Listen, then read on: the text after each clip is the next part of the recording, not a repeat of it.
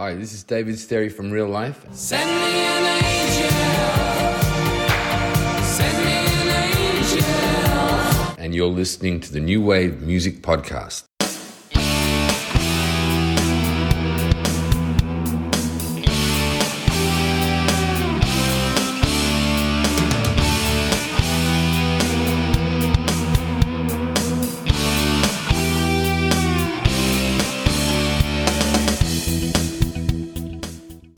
Back to Don't You Forget About Me, the New Wave Music Podcast. This is Steve. And I'm T Bone. Today we're going to be focusing on the uh, artist Johnny Hates Jazz, which I'm sure most, if not all, our listeners will recognize the song Shattered Dreams.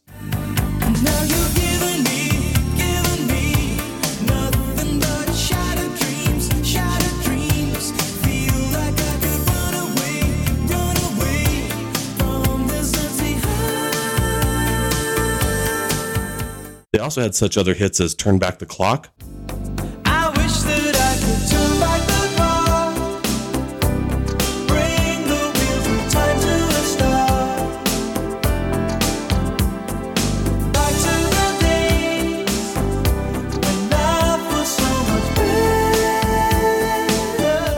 and most recently I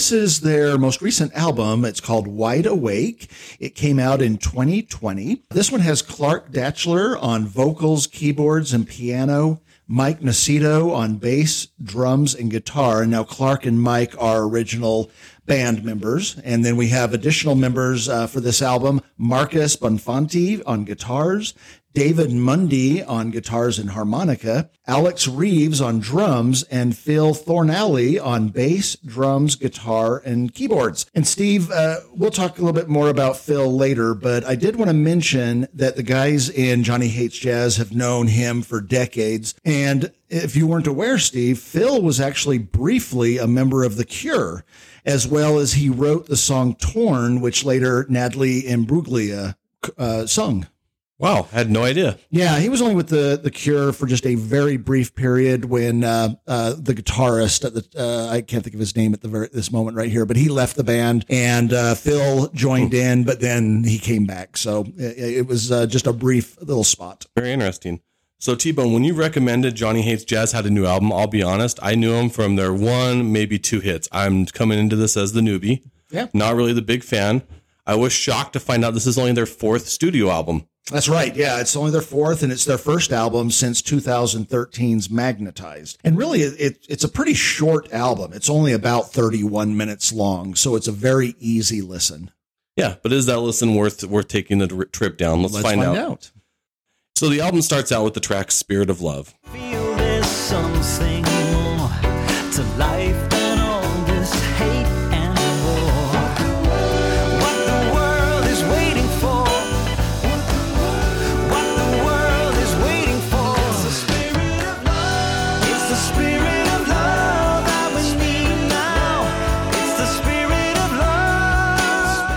From the start, this definitely has the 70s throwback vibe and works so well. What a great, catchy, upbeat song. And it's one that will, that not only a great way to kick off the album, but it's going to get stuck in your head. You're going to find yourself singing or humming along for this for days. I couldn't agree more. Yeah, this is really a positive song to start the album. Great vocals to welcome back Johnny Hates Jazz. And just like you mentioned, as with a number of the other songs on this album, it starts off here with a very delicate 70s kind of funk sound. Uh, the background vocals, though, are what really stood out for me. Um, great lyrics. I, I particularly liked what the world is waiting for. It's the spirit of love that we need now. This is a, a fantastic oh, song. Oh, I agree. This is a great upbeat song. And spoiler alert from our listeners, we're going to be joined later on by from Clark from Johnny Hates Jazz, and he's going to get into a little bit more why he felt to release this song. But I'm glad he did. It's a great, great song. Great way to start the album. Absolutely. And then we move into New Day Ahead.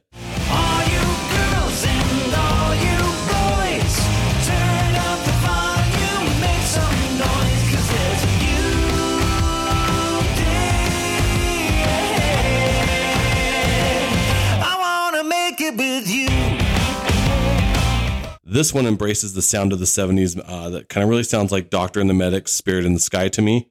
Or as Clark points out later on in our interview, it, may, it might be closer to Sweet's uh, Ballroom Blitz. Yeah. This one is, is an album highlight for me. I love how it's a little bit more rock and roll versus the traditional Johnny Hates Jazz vibe. Everything on this song clicks for me. Clark's vocals and the instruments blend very well. Yeah, uh, this track, you know, just like you mentioned, it does begin with a little bit of a harder guitar edge, and I think it works wonderfully. And then it evolves into a nice solo midway through.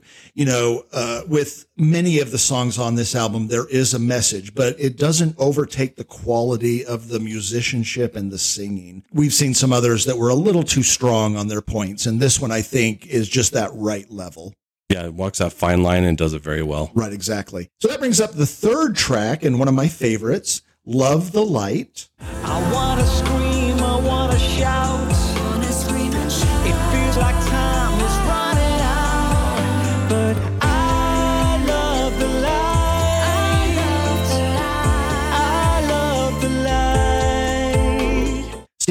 I found this to be a truly beautiful ballad with simple but delightful piano work. The highlight, though, has to be Clark's vocals, which are strong as ever. And this song has some of the best lyrics on the album with some very complex phrasing. Midway through, a soulful harmonica makes its way in. I absolutely love this track. It is just stunningly beautiful. Yeah, and to me, I really liked this track. I enjoyed it. On this track, I thought it had that vibe of even from Roxy Music or Prefab Sprout. It works very well. The backing vocals on this also come in and complement Clark's voice. And one thing I was shocked, as I said, I'm the newbie on this, with how how many few albums Johnny Hates Jazz have. Clark's vocals sound just like identical to the very first album from Johnny Hates Jazz back in the 80s. Yeah, no, I couldn't agree more. His vocal range, his overall sound has not faltered. I mean, he really does have a great voice uh, to accompany these songs. And then we go to the track Greater Good.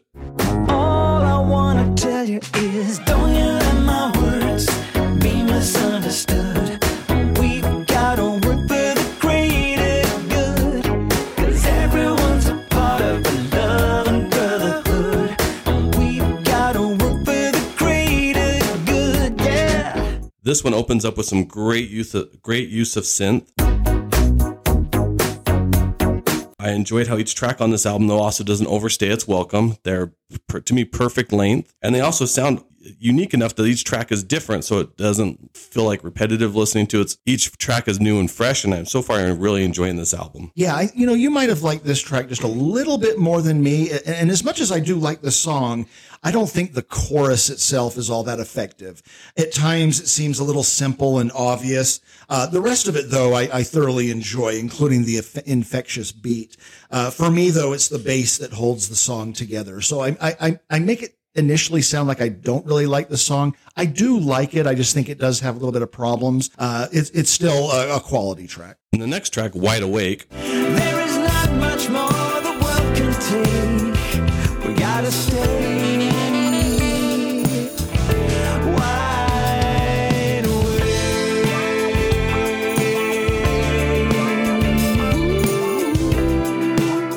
this one t-bone for me highlight the highlight on this is that outstanding bass work throughout the, the track.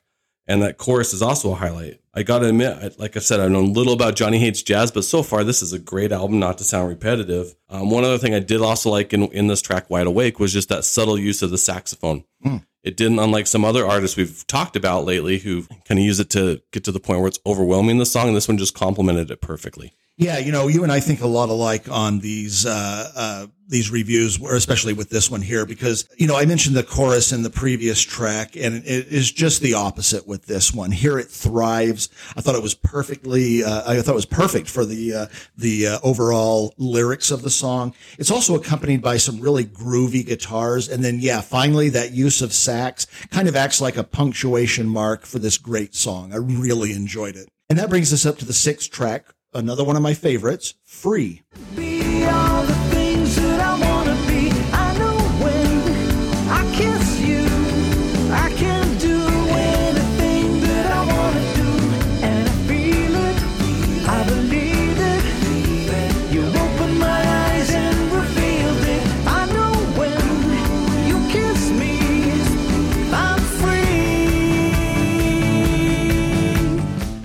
Here we have kind of a mid-tempo song that builds, and I really think it's one of the best on the album. It is a great love song, and it includes an amazing variety of sounds and layers. Uh, the synths here are so good, and voc- and the Clark's vocals are equally convincing in their urgency. I, I absolutely love this track and the way it sounds. T-Bone, this one I was hooked on from when that tempo changed occurred and they hit that chorus. It's a great song, and to me, this is one of the highlights on the album. Oh, I couldn't agree more. And then we move into the song "No Mistakes." It's the only way to learn and grow. To love someone and let them go. Maybe there are no mistakes. I really enjoyed the keyboard work and the lyrics on this track. Clark's vocals are again on point, not only with this track but the entire album. Um, I also loved how there's a subtle use of electric guitar that comes in about halfway through this album, just to, again to highlight or elevate this track. Maybe there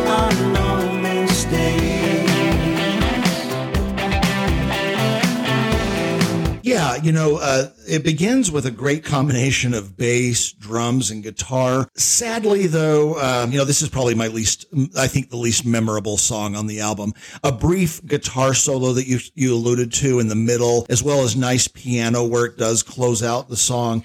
Um, sadly, though, I, I have to say that it's probably one of the least interesting on an otherwise fine album for me. Then we're going to move on to the track "Don't Stop the Music." Don't stop the music.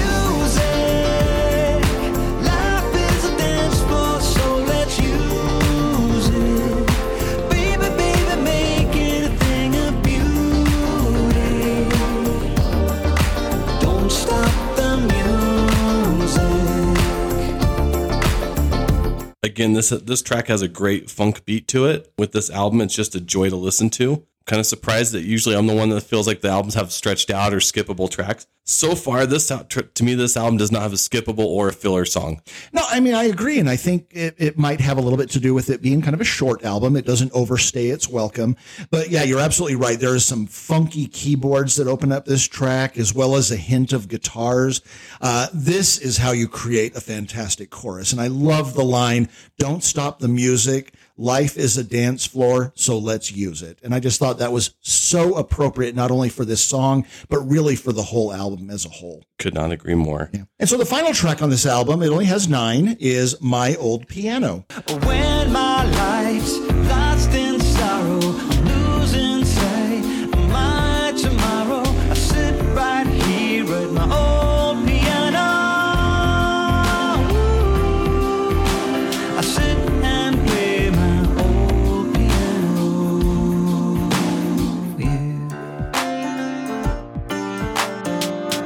Now, obviously, uh, you know, it talks about the piano, and it does have an outstanding piano line, uh, followed by uh, when the other instruments kick in.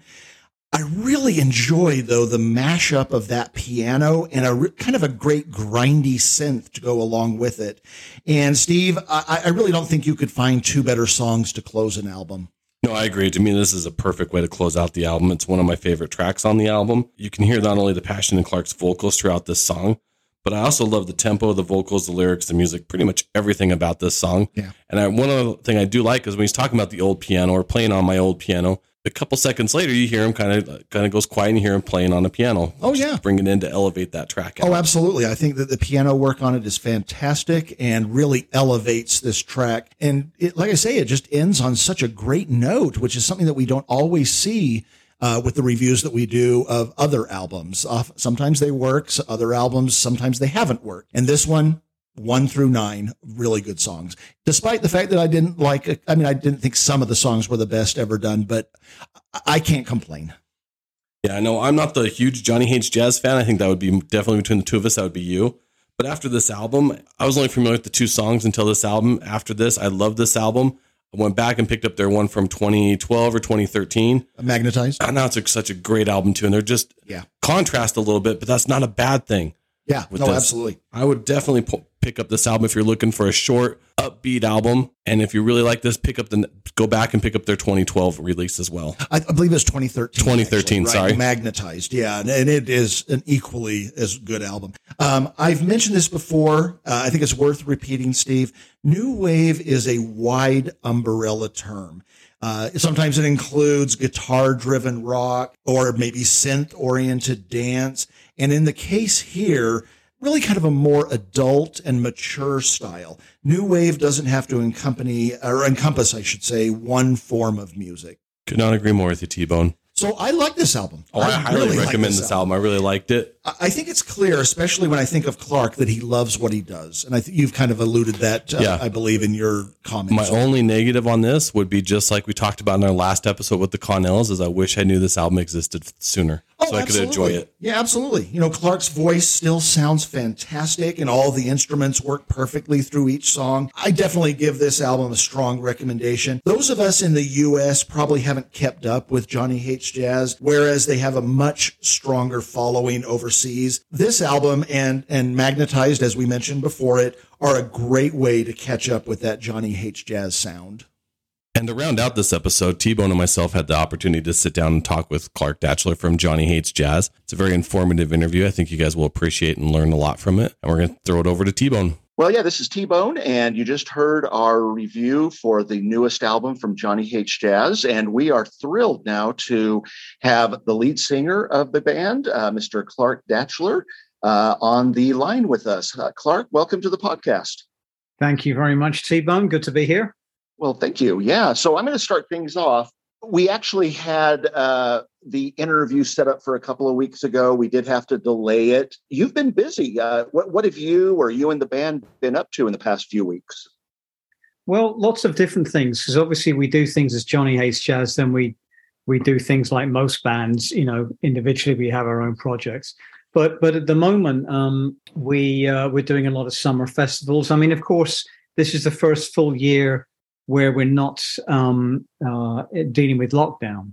Yeah. and so it, it's just been a joy to be playing live again. That's that's a big thing, and and we've been working on um, an album called 80s Classical, which is Oh. going to come out later this year, and that's um, us and a few other artists um, who I'm I'm not at liberty to announce just yet. Um, plus um, a wonderful orchestra um, who are accompanying us performing our our our best known songs. And that's going to be in an album a collective album which it sounds absolutely beautiful. We've done um, we've done live performances with this orchestra called 80s classical um, and uh, we did one actually just a couple of weeks ago up in leeds in the uk and they're really really moving arrangements of of these of these well-known songs so um, that's been something that we've put a lot of energy into and we're, we're looking forward to getting out there Did I hear you mention that you've also been doing something for maybe a benefit for Ukraine? I'm working on that myself. That's a that's a, a solo thing I'm doing. Yeah, Okay. which again I'm going to be I'm going to be talking about a little bit more in a, in a few weeks. That's Oh. that's kind of in the works. But yeah, but that is something that um, I I've been um, putting a lot of time and energy into, and uh, uh, very important. Obviously, we all want to we all want to do our part, and and I Yeah. found my way to do it. Yeah. Uh, so, Clark, you recently had a health, well, not recently, but back in uh, 2013, you had a kind of a health scare. Everything been good since then? Yeah, thanks for asking about that, Steve. Yeah, I mean that was a. I think you reach a certain point in life and you can't avoid something like that. And um, for me, it was uh, it was a strange one because we just released an album called Magnetized, and it was our kind of our Reformation album. You know, we hadn't been together for over twenty years. We came back together, made this album, worked, you know, worked like there was no tomorrow to to get this album together and um, it came out was doing really well and I, and I was diagnosed with a very rare form of cancer Hmm. and um, everything had to come to a halt. I fortunately pulled through it. Um, and since then I've been absolutely fine. I've been actually in probably better health than I've been for most of my life. Uh, and I think probably what happens is that you come through something like that and of course it gives you the measure of the fact that um, you know our existence is a finite and we have to look after our bodies. You know, it, it sounds cliche, but it's true. And and so I've I've really focused on that, and I think it's worked so far. Well, I'm glad to hear that. Thank you. So we recently interviewed James Stevenson with Gene Loves Jezebel and The Alarm, and I was surprised to discover that quite a while back you briefly were together in a band called Hot Club with him and uh, bass player Glenn Matlock of the Sex Pistols. Uh, so I guess it is true, as one uh, critic said, that James Stevenson has been in 72% of all bands. Do you ever touch base with him anymore? Um, only when I see him at festivals, and we do now and again bump into each other. I mean, James is a is a great, great musician and a lovely fella. And um, when I think back on, we were a very incongruous kind of mix of musicians, uh, and and we all got on well. The other, the fourth member was Calvin Hayes, who was one of the original members of Johnny Hates Jazz with me Ah. and Nick Rosito, no longer in the band, but yeah, we were an odd mixture. But um, I've seen Glenn more recently, actually, Glenn Matlock, and and I think in some ways it was indicative in of my taste in music that I should end up in this band of kind of musical misfits in a way because I don't think really Hot Club knew what it was about. Certainly by the time I became a member, I probably made things even more complicated with my taste in music. But I was I had been a big Sex Pistols fan and and at the same time I was a I was a fan of all kinds of genres of music. And I think that probably like I say muddied the waters a bit but um it was a good experience. And um and like I say they were all fine musicians James especially. So when whenever I see him it's always a you know it's a friendly face and we have a history which is nice A little bit of a reunion of sorts. yeah Clark, I, I have to get this out of the way. I'm sure you've answered you've answered this question a lot, but how did you come up with the name Johnny Hates Jazz? Well, the, the name really has to be attributed to my colleague Mike, um, because Johnny is his brother in law. He's never been a member of the band, um, but he is a real person. And um, many, many moons ago, uh, there was a family gathering apparently, and someone put on a Dave Brubeck record, Take Five, and um, you know, a vinyl record. And uh, Johnny uh, walked over to the record player, tore the record off the machine, and broke it in two over his knee. And someone, someone in the room exclaimed, "Johnny hates jazz."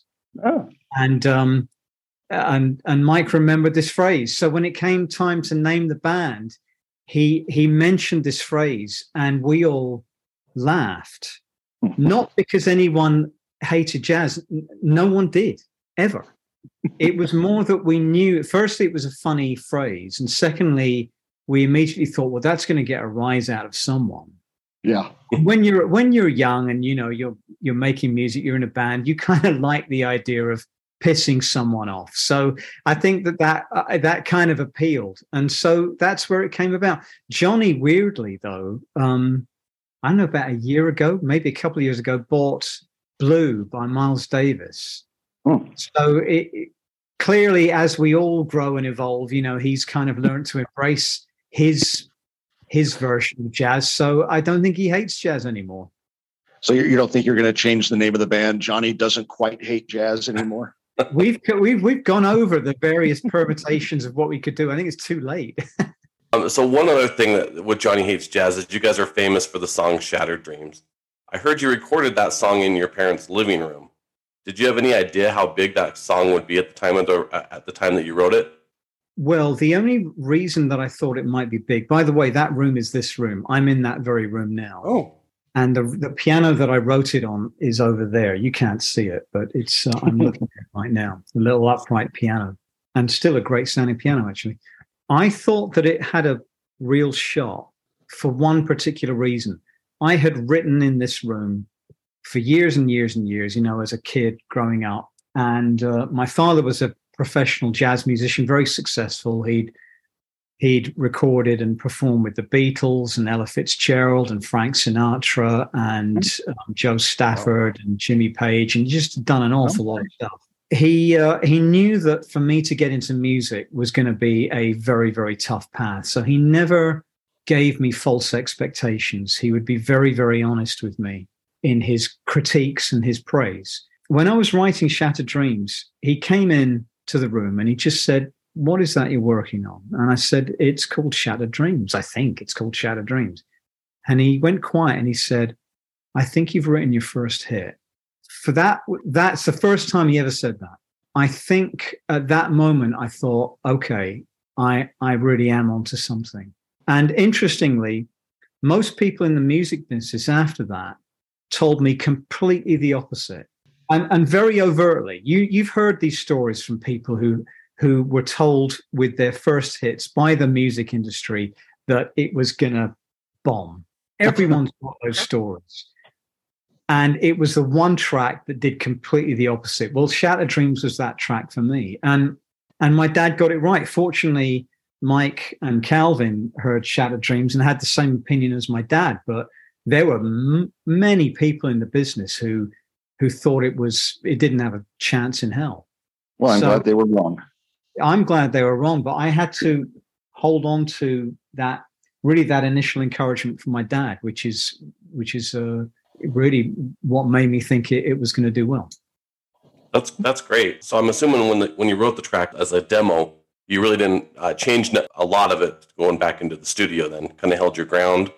Yeah, I didn't really have to with with Mike and Calvin because um, they were very respectful of the fact that when I made demos, they had some kind of vibe about them. You know, uh, demos are there's no such thing as demos anymore. You know, people kind of write and record as they go along because, of course, they're doing it all you know on, on software these days. Back then, I was demoing on a four track cassette machine, and I put an awful lot of work into them, and they did have this kind of strange, simplistic magic about them. So essentially, the records became an expanded, polished version of of my initial arrangement on the demo.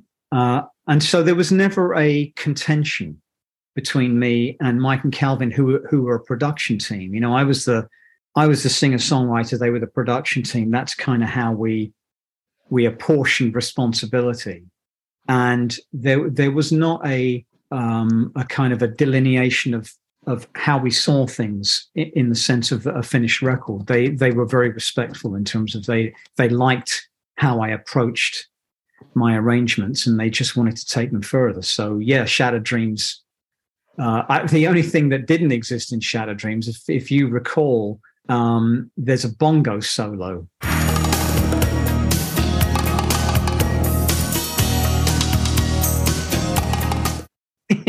uh, two thirds of the way through. Uh, and I certainly did not include a bongo solo in the original in the original uh, demo. But um, but yeah, beyond that, it was it was as you hear it on the record, pretty much. Yeah. Uh, well, you had a number of solo albums between Turn Back the Clock in 87 and then returning to Johnny Hates Jazz in 2013 for the album Magnetized that you mentioned. Uh, did it feel good to get back together with bassist Mike Nocito?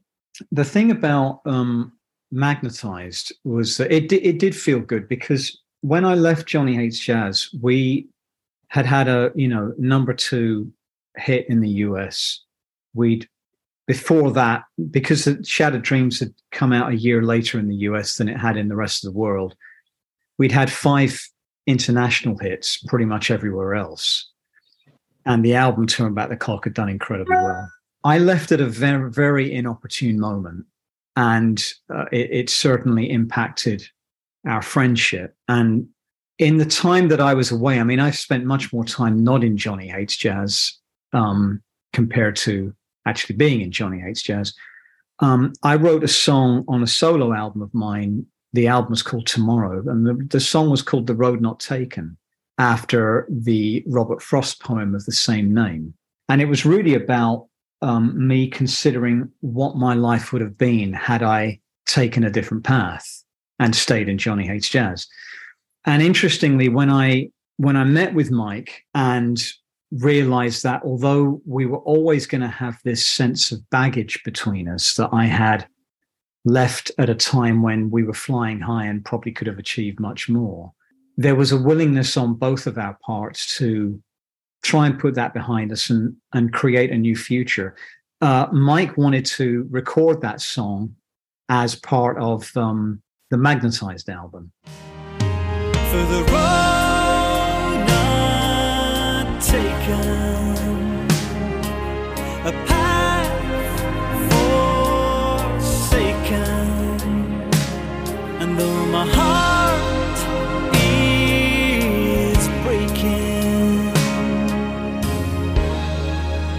time to move on? So uh, there was some kind of interesting sense of coming full circle from my solo work to uh, the first Johnny Hates jazz album of the second phase by including that song "The Road Not Taken." So in some ways, it was it was quite a cathartic process to record that album, and I still, uh, in a way, "Magnetized" is actually my favorite Johnny Hates jazz album. I think it it's a very you know, it does reach into turn back the clock in a way, but it's a very mature album as well. And I kind of brought part of my development as a solo artist into it, and it and it reflected me more of as a as a more mature individual, um, whilst keeping some kind of spark of Johnny Hates Jazz in there. I really like that album. Yeah, I do too. It's a good album. Cool, thanks. But let's discuss uh, your newest album, Wide Awake. Uh, listening to it, it definitely kind of has a 70s uh, music vibe or feel to it. From the opening track, Spirit of Love, has that subtle funk that you hear in, in a lot of the 70s songs, to the song New Day Ahead, has at times kind of a guitar.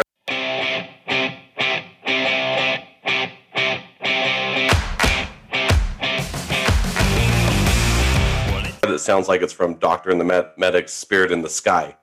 Going on up to the spirit in the sky.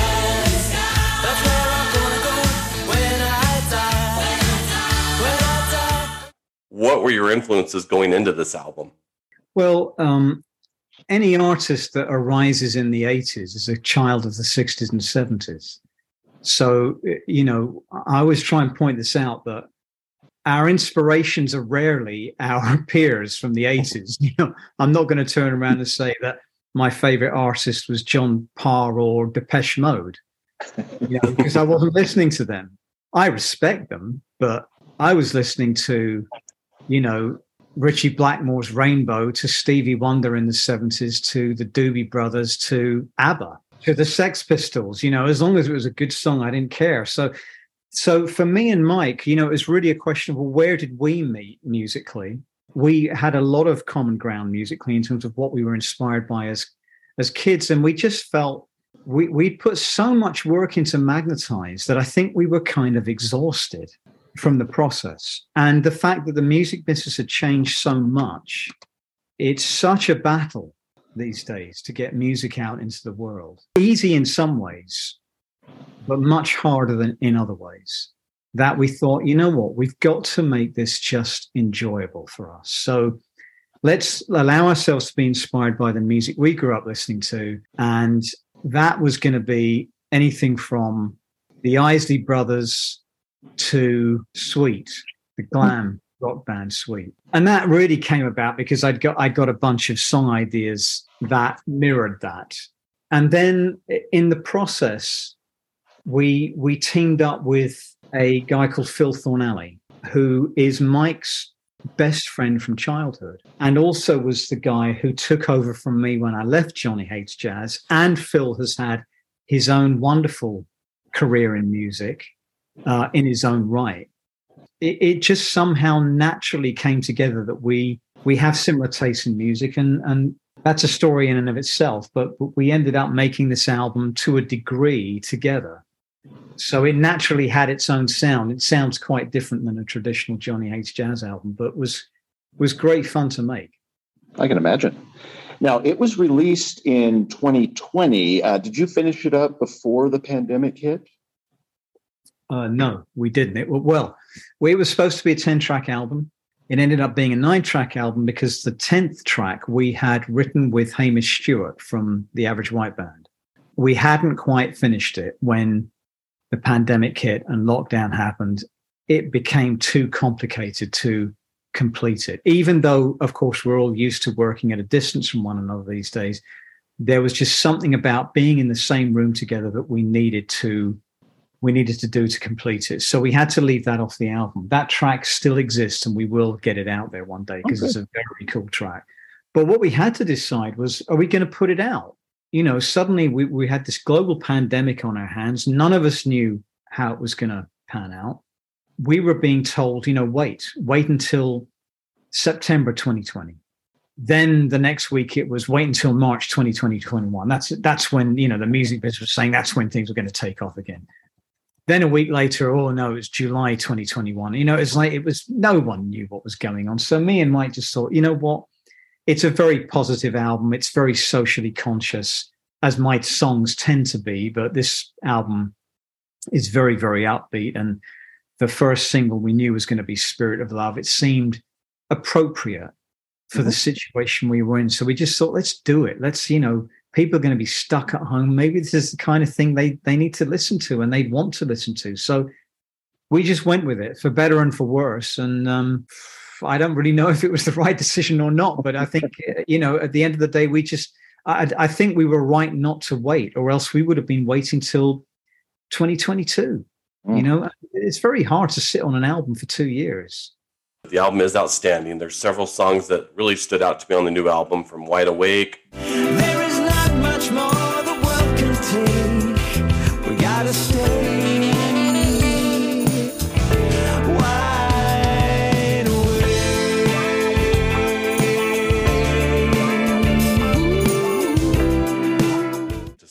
to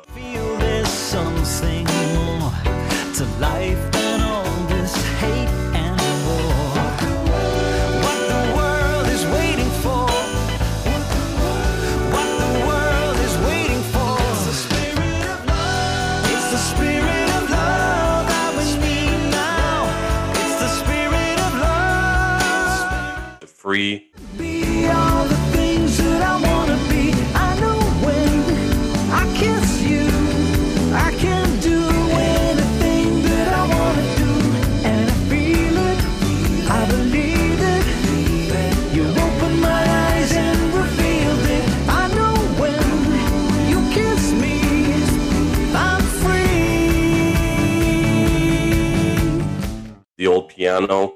When my life's lost in sorrow, losing sight of my tomorrow. I sit right here at my old piano. I sit and play my old piano. Yeah. Was there a particular track that you enjoyed recording the most? I think that last autumn we went on tour with Level 42 um, throughout the UK. And when we performed Wide Awake, the song, that song got one of the best reactions of the set. It really, people absolutely loved it. And I loved singing it, and Mike loved performing it. And I think that I remember when we were recording it, I kept leaning over to Mike saying, I think this is one of the best things we've ever done. I really do. Whether the rest of the world ever agrees with us or not, I don't care. This is this is us now as older guys, and I feel so proud of it. And I still feel that way. Wide Awake is the track for me. Um, as much as there are other songs on there I really love as well, but when we do that track, it just kind of it ticks a lot of boxes. So I'm I'm particularly proud of that one. Oh, that's fantastic. You know, you kind of already talked about this a little bit, but uh, I found it interesting that Phil, as you mentioned, was he he kind of replaced you as the singer on 1991's Tall Stories album, but yet he contributed a lot to the new album, Wide Awake. I, I take it there was no hurt feelings from him on you returning. No, it you know that this is the thing about you know how how you imagine things to be in bands when members leave and members take over and and I think it often is but I'd known Phil for years before Johnny Hates Jazz was formed. You know we all came out of um, a very very famous legendary studio in London called RAK Studios. And um, Phil was uh, chief engineer there and producer. Mike um, was an engineer became chief engineer there uh, eventually and I was a, a an artist and songwriter signed to RAK Records, so we all knew each other. And when I left Johnny Hates Jazz and Phil took over, it was like, well, for me, it was like, well, that's kind of a natural thing to do. I didn't, no problem with that. I was doing my own thing. And then when I rejoined, I mean, Phil was Phil had left Johnny Hates Jazz years before. You know, Johnny Hates Jazz folded after Tall Stories, so it was um, there was no kind of weird feeling when we all came together to work to work on Wide Awake. I think it was more a sense of what took us so long to do this, and it was real fun. You know, we we we have background together. We we enjoyed the process very much. We had a laugh. It was uh, it was really good. So yeah, not complicated at all. So it looks like concerts have been returning. The industry hopefully seems to be getting back on track. I've seen you do been doing a lot of uh, festivals and some and some tours uh, overseas so far this year. Have you been playing any other new songs besides Wide Awake? And if so, has the audience been receptive to those? Well, a lot of the festivals, you kind of, you know, it depends on what the situation is, and usually you focus on the songs that people know, depending on you know your your Mhm. time allocation. But if it's our own set, then you know we'll do Spirit of Love. We'll do New Day Ahead. New Day Ahead goes down very well. That's an environmental song. That's the one you mentioned earlier, which is you mentioned Spirit in the Sky. For me, that's this is the one that's inspired by Sweet, the band Yeah. Sweet, who did um, Ballroom Blitz back in the seventies, a band that I grew up listening to.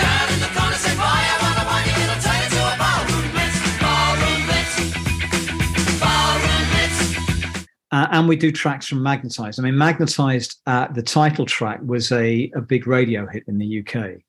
So um, that's become kind of a normal part of our set. People know that song. There's another song, though, from the Magnetized album, which has become integral to our set, which is a song called Lighthouse. And Lighthouse always takes place before we perform Shattered Dreams. So it's always the penultimate song. And I teach everyone to sing the chant, which is forms the chorus of Lighthouse. When you feel your spirit weaken, Every audience has to outdo the previous audience that has sung this. it brings the house down. In actual fact, it often upstages Shattered Dreams. People Wow. love. So that has become a firm favorite. Um, that no matter where we go, we have to do Lighthouse. Yeah. Nice. So, kind of a follow up to that, do you have a personal song or personal favorite song that you enjoy performing live? it, you know what? It kind of changes typically. Uh, it, it depends on the mood I'm in, really. But interestingly, I mean, my favorite song from the Turn Back the Clock album was always I Don't Want to Be a Hero. Not my favorite rec- recording.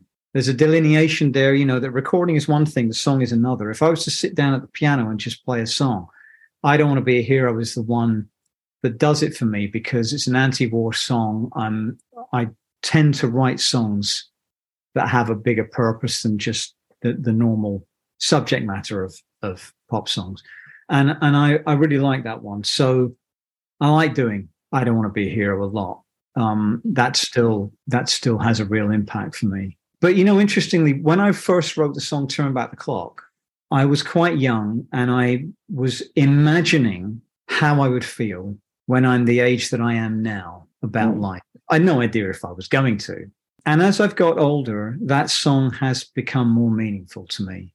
Hmm. And there are times when I perform that song, I get quite emotional with the audience as they've grown older with us. Um, that can be very touching as well, uh, because we're all reaching a point where we're we're looking back on our lives and with appreciation. I think it doesn't mean that our lives have been perfect. No one's lives have been perfect, but there is there is a sense of of for all of us, I think, at a certain at a certain age where you just you look back and and you think, wow, you know, I've had the honor and the privilege of of getting this far, of living this long, because not everyone has, and and that in and of itself makes turn back the clock moving to perform. Any chance we're going to see Johnny Hates Jazz uh, do any shows in the US? Yes, I mean absolutely. But I, I, uh, many many people from the US say to me, "Why don't? When are you going to come? You know, when are you going to come play Detroit? When are you going to come play Chicago?" And I always have to say, you know what? Someone has to ask us. It, it's as simple as that. Um, so, if someone you know makes the right offer, we'll come. It's not. It's not through lack of wanting. And um, that might sound like an odd situation, but you got to remember that we we were around for a relatively short time in the US's sense of us because Mhm. you're around for a longer period of time with the rest of the world. So we tend to t- play live and perform more in the rest of the world. Um, it's it's really a question of um, a promoter in the states taking that step and saying, "I want these guys to come on tour over here," and then we'd be there like a shot. So the answer is yes, but the ball is in is in you guys' court. Well, we certainly hope somebody does. We would love to see you here in, in our area. So, Clark, I have the last question. Um, All Music said Johnny Hates Jazz have crest, crafted another thoroughly articulated album that sounds like it came from that was made in the 80s but with a wisdom that only comes with time and experience. Now, I completely agree on that. What are your thoughts on that quote? Which album are they referring to? The new one. I'm surprised that they say that it sounds like the 80s because I, I that's not what I thought. But I, you know, that actually it's more important what other people think, not what I think, because they're the ones listening. I think that's wonderful, and I think that it, I- I'm glad that they pick up on the fact that that there's a a, a sense of, to quote them, wisdom there. I think I think perspective is is important, and and um, you know, it's something that I feel is very important, and I f- and I have to say I feel has been lost to a degree in chart music, especially. That you know, we grew up listening to music that had something to say. 60s, 70s, and 80s, it was commonplace. It wasn't a big deal. We didn't listen to a song that had a you know particular purpose. Let's say it was anti-war. We didn't go, oh, there's an anti-war song. We just we just listened to it, and it was that was normal you had if you were a songwriter singer songwriter you had something to say why wouldn't you and so it's just a natural thing for us to do i, I don't i couldn't imagine making an album without such perspectives but i think i guess as you get older you you learn how to articulate it differently in a way which is you know perhaps a little more balanced and and i think that's what i've tried to do this time Well, Clark, I, I want to thank you on behalf of uh, the New Wave Music Podcast for coming on and, and, join, and joining us. We learned a lot. Um, I would highly encourage our listeners to pick up the newest album, Wide Awake, and also go back and pick up the one uh, from 2013, Magnetized. You've kind of alluded to it and we've talked about it. That's actually a really great album as well.